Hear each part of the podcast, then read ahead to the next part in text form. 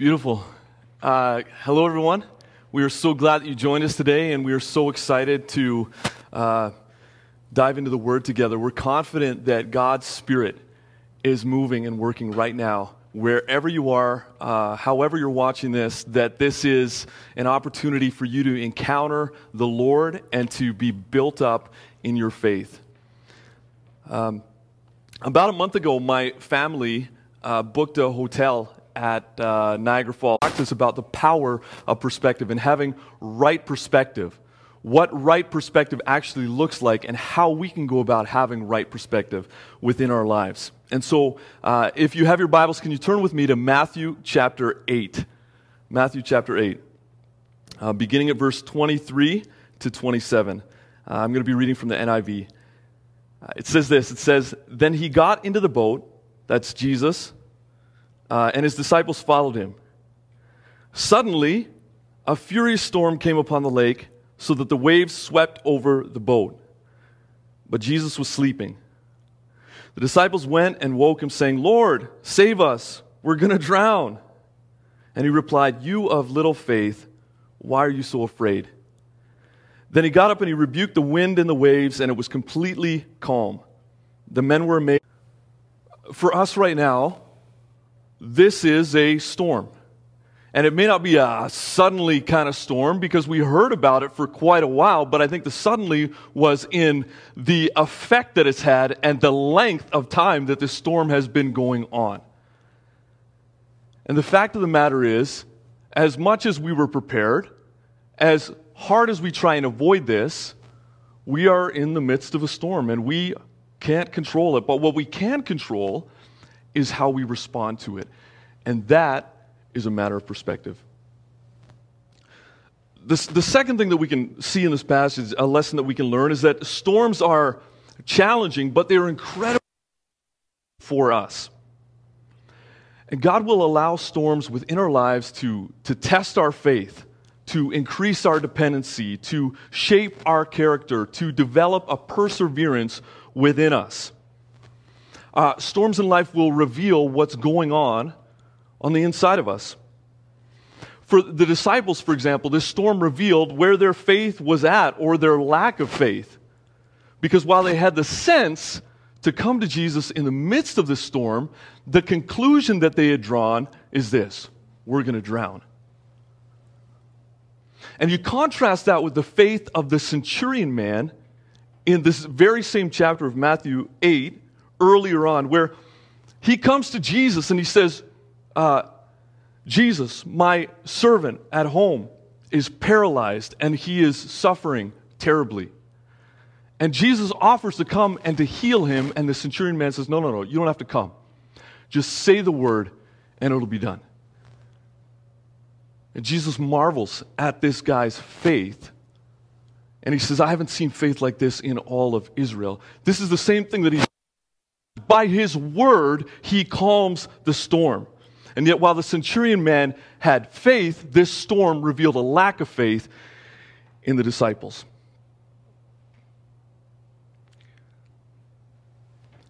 And that's why it's so important for us to have right perspective because it revealed to us areas of our life where we needed to, to surrender to God.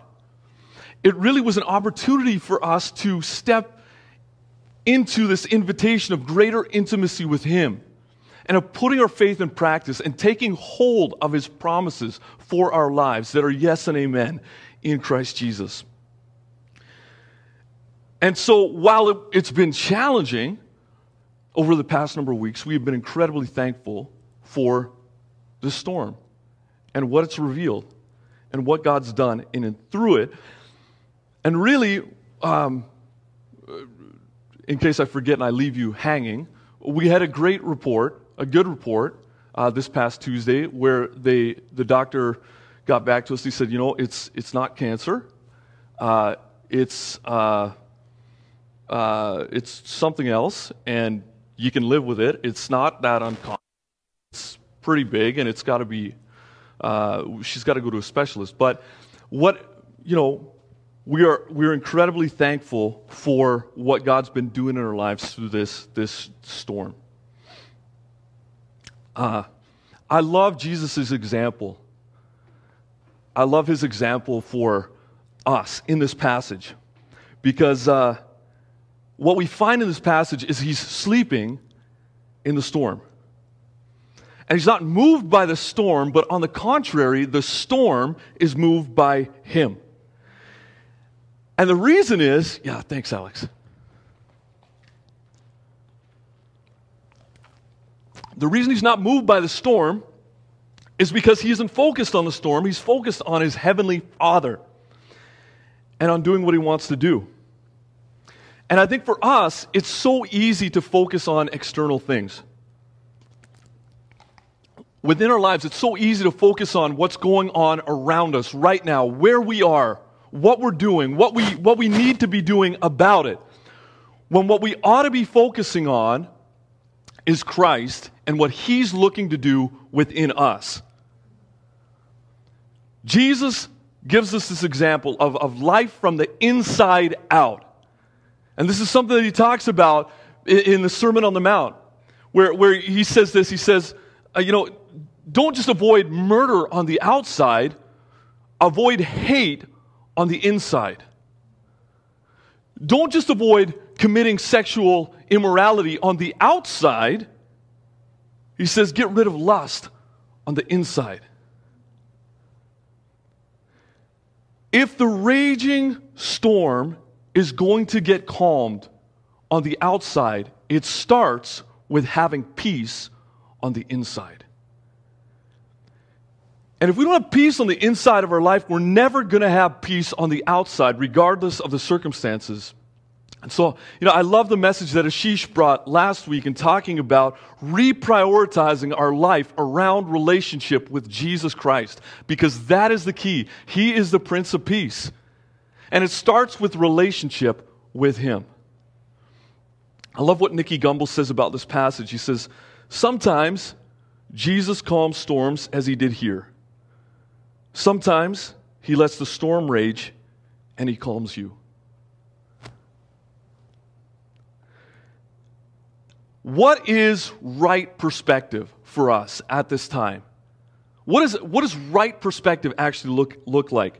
I want to look at another passage together, Colossians 3, verses 1 to 4. Colossians 3, verses 1 to 4.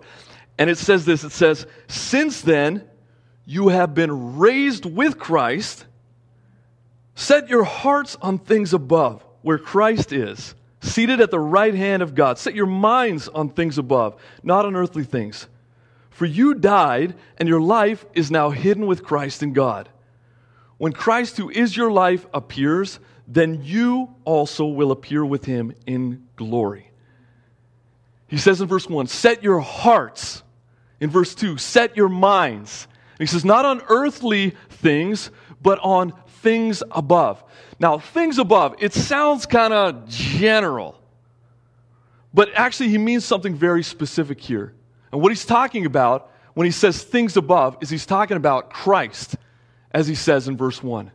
Setting our heart and setting our minds on Christ and where Christ is seated at the right hand of God. Now, notice he's seated. And the reason why he's seated is because the work that he has accomplished for us is completed. It is done.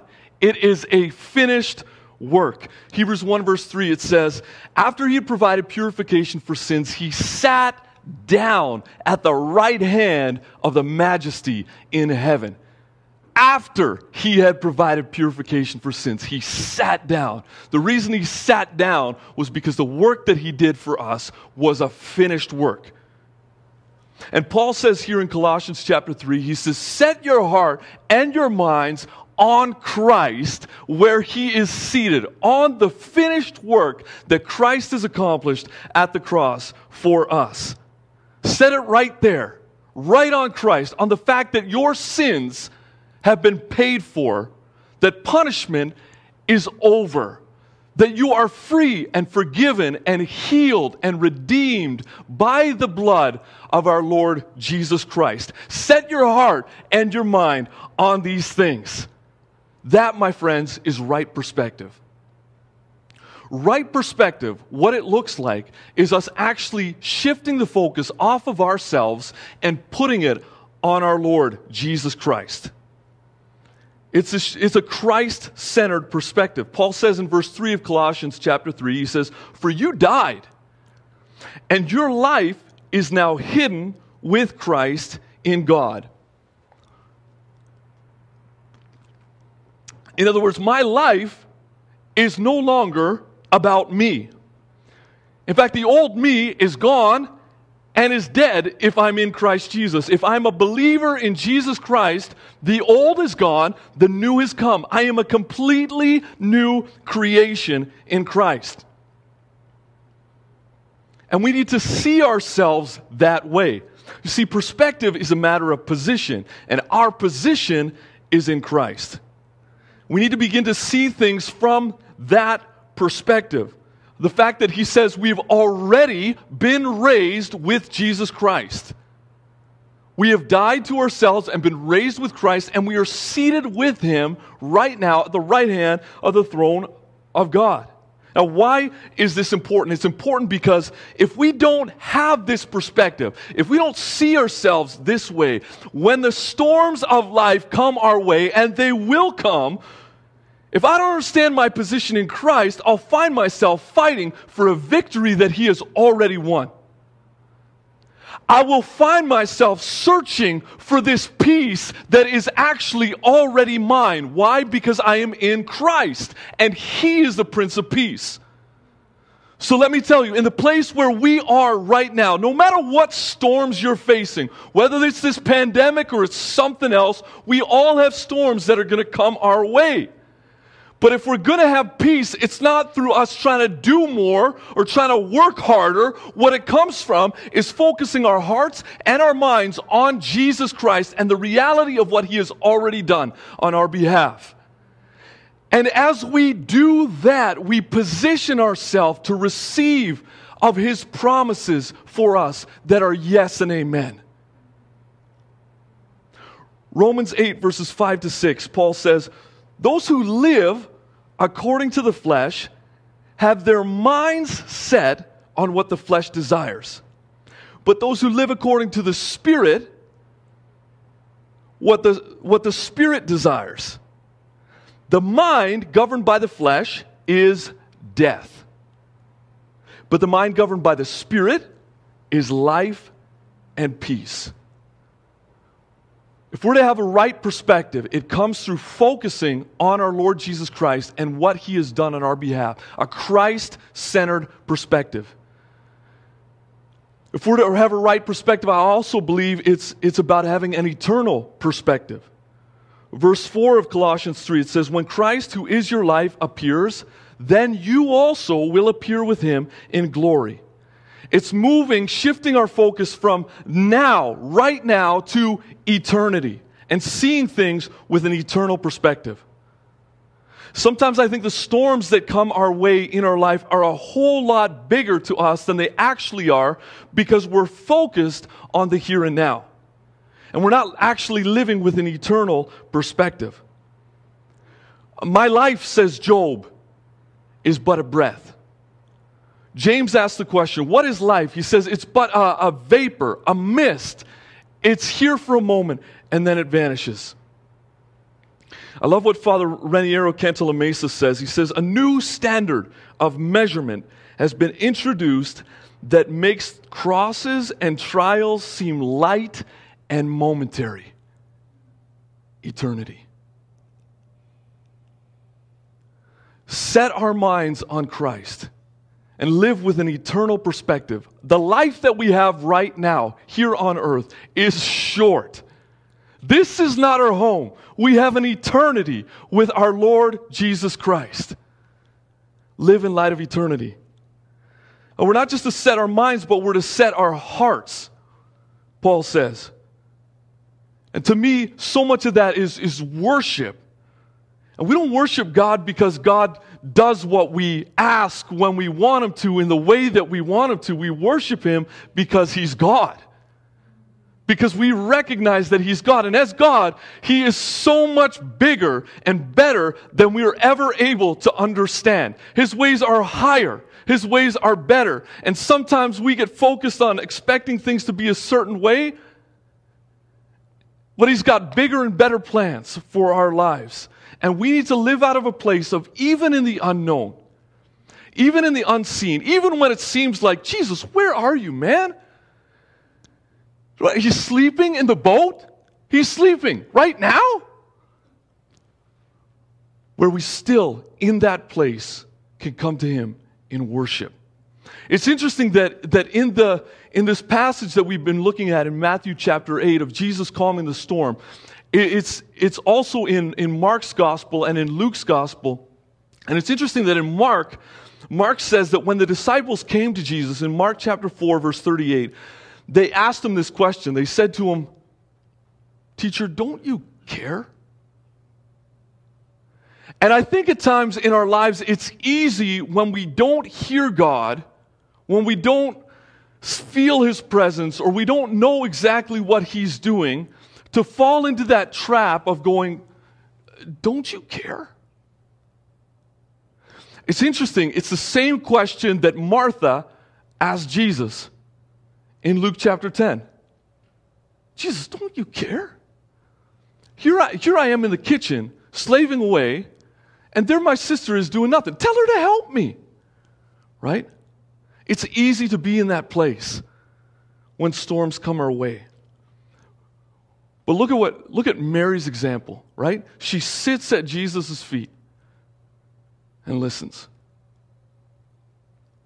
In the midst of the storms, one of the ways that we can set our heart is worship, is just sitting at his feet. And Jesus says to Mary, She's chosen the one thing needed, and it won't be taken from her. Worship changes our perspective, and it's so powerful. When, when we, we don't know what God's doing, we don't know where things are at right now, we don't even know what we're supposed to be doing, but we fix our gaze on Jesus Christ and we worship Him for who He is and what He's done on our behalf. I'm going to close with this. There's a, there's a book called The Vision and the Vow, written by a guy named Pete Greig. And he talks about an art critic who was studying a painting by the Italian Renaissance master Filippino Lippi in London's National Gallery. Uh, and the, the critic could clearly see from the painting Lippi's skill in his use of color and, and composition, but the proportions in the painting, they just seemed kind of off. You know, the hills were slightly exaggerated. The saints around Jesus who were kneeling seemed awkward and uncomfortable. And, and in that moment, this art critic, Robert Cumming, who was not the first to criticize Lippi's painting, but was probably the last, he had this sudden realization. Lippi's painting was not commissioned for an art gallery, it was commissioned for a place of prayer. And in that moment, he got down on his knees. And as he looked at the painting again, he suddenly realized that everything was perfectly proportionate. See, it wasn't the painting that was off all those years, it was the perspective of the people looking at it. Worship helps us to set our hearts on things above. It helps us to see things from His perspective. And I just want to encourage you in this season, no matter where you are, no matter what storm you're facing right now, look to Jesus. Look to what He has done on your behalf. Look to where He's seated. Remind yourself of the fact that you are seated in heavenly places with Him. And, church, give Him your affection, give them your love.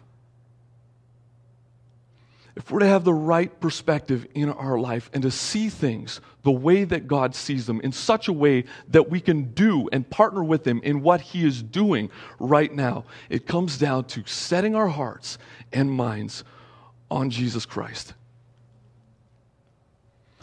For, for me and my wife, as we got the news initially from the doctor, we stepped back and we said, okay, we're going to have right perspective in this season. We're not going to focus on the problem. We're not going to imagine the worst.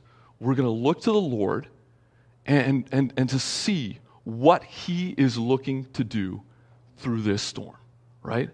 And we recognize God's leading us into a place of greater intimacy with Him. This is an opportunity for our faith to grow in Him. This is a time where our character is being refined, where we are, are learning to just surrender all to Him and to worship Him for who He is. This is an opportunity for us to take hold of His promises for us in Christ Jesus. My friends, what is this time for you? What is God looking to do in your life in this season? What, what is He looking to do through this storm right now? I want to encourage you set your heart and your mind on Jesus Christ. Let's pray together. Father God, in the name of Jesus, we come boldly and confidently before your throne of grace. Thank you so much, Jesus, that you have done it all on our behalf. That your work was a perfect, once for all work. And that there is absolutely nothing that stands in our way of coming to you and knowing you for ourselves. And so we do that right here, right now, today. You're good, Lord. You're good. You are too wonderful for words. You're worthy of all our praise. We're here to surrender ourselves, all of ourselves, to you. To live from the place and the reality of who we are in you, Jesus, and of what you've done on our behalf. Thank you, God for what you're doing and for what you have in store. In Jesus' name we pray. Amen.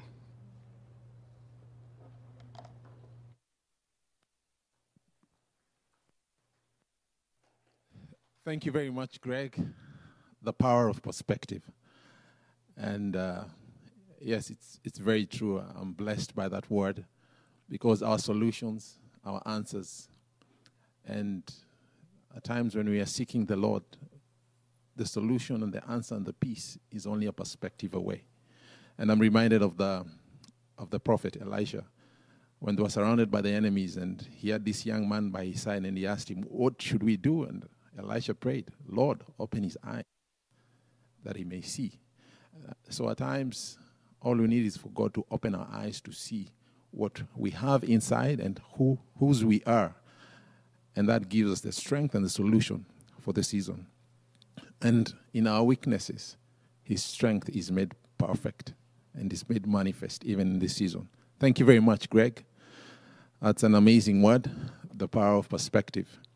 Just a reminder that um, uh, for those of you in life groups, we encourage you, let's connect at this time. Uh, and let's let's keep the connection alive. If you're not part of a life group, please write to us at info at lifehouse.ca, and we'll be able to connect you with one. Uh, let's keep encouraging one another, building one another. And uh, yes, let's, let's see what God can do through us, even in this season. Thank you very much. Have a blessed week. It's been amazing having you this week.